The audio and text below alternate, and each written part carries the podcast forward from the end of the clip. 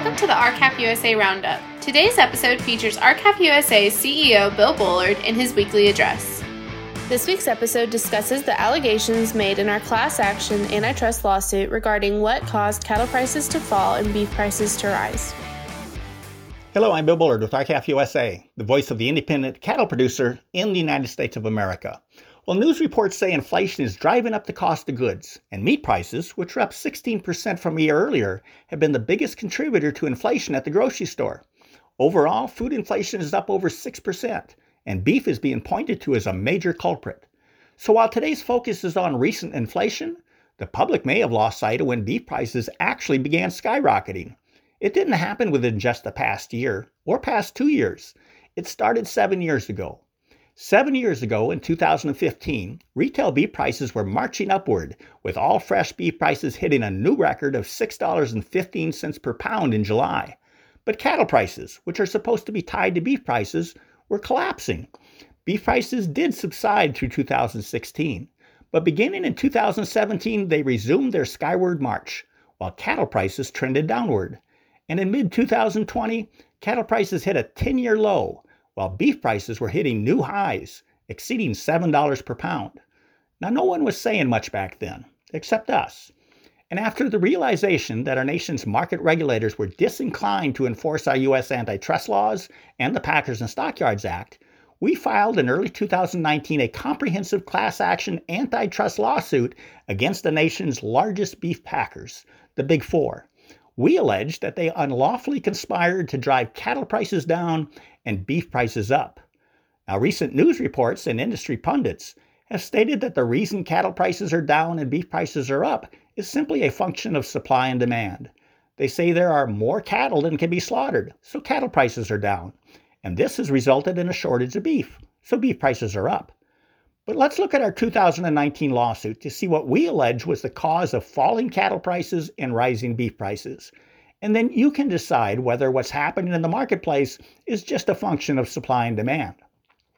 First, we allege the big four packers, which together control 85% of the fed cattle market, agreed to periodically reduce slaughter volume to ensure that the demand for fed cattle did not exceed the available supply of fed cattle.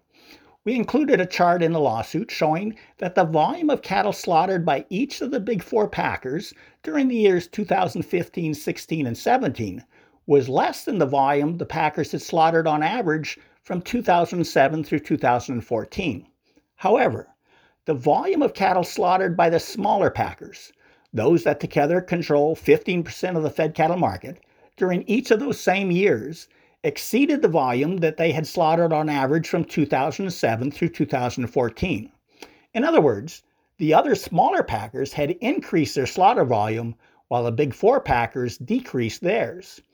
We then allege that during the periods in which the Big Four agreed to periodically reduce their slaughter volume, we allege that at the same time they reduced their cattle purchases from the cash market. We allege they did this with the intent to back up slaughter ready cattle, meaning America's cattle producers couldn't access the market in a timely manner and instead had to overfeed their cattle. And we allege that this, in turn, incentivized America's cattle producers to accept lower prices for their cattle and it incentivized them to cease selling their cattle in the competitive cash market and to instead commit their cattle to the packer under a forward or formula type contract, which essentially helped increase the number of cattle the packers have committed to them through captive supplies, meaning cattle committed to the packer that do not contribute to price discovery. Importantly, we allege that the resulting drop in cash prices helped lower the price of the Big Four's captive supply cattle. And while these are the major allegations we make in our lawsuit, there are more. For example, we also allege that the Big Four coordinated their cash cattle purchases, and that one or more of them imported foreign live cattle at a loss, and that one or more of them shuttered slaughter capacity. So there you have the information to decide. Was it inflation that drove beef prices up, or did beef prices increase because of unlawful conduct? And did cattle prices fall because the supply of cattle exceeded demand? Or was this artificial too? Now, we've obviously already determined what happened as evidenced by the allegations we made in our lawsuit, but many people have not yet been informed of those allegations. So we hope this helps, helps them to make up their own minds. please go to our website at r-calfusa.com to join with us as a member and to learn more about what's happening in your beef and cattle markets.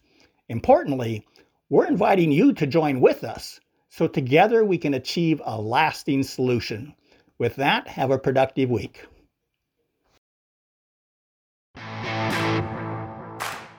For listening to today's episode of the R-CALF USA Roundup. To learn more about R-CALF USA, visit our website www.r-calfusa.com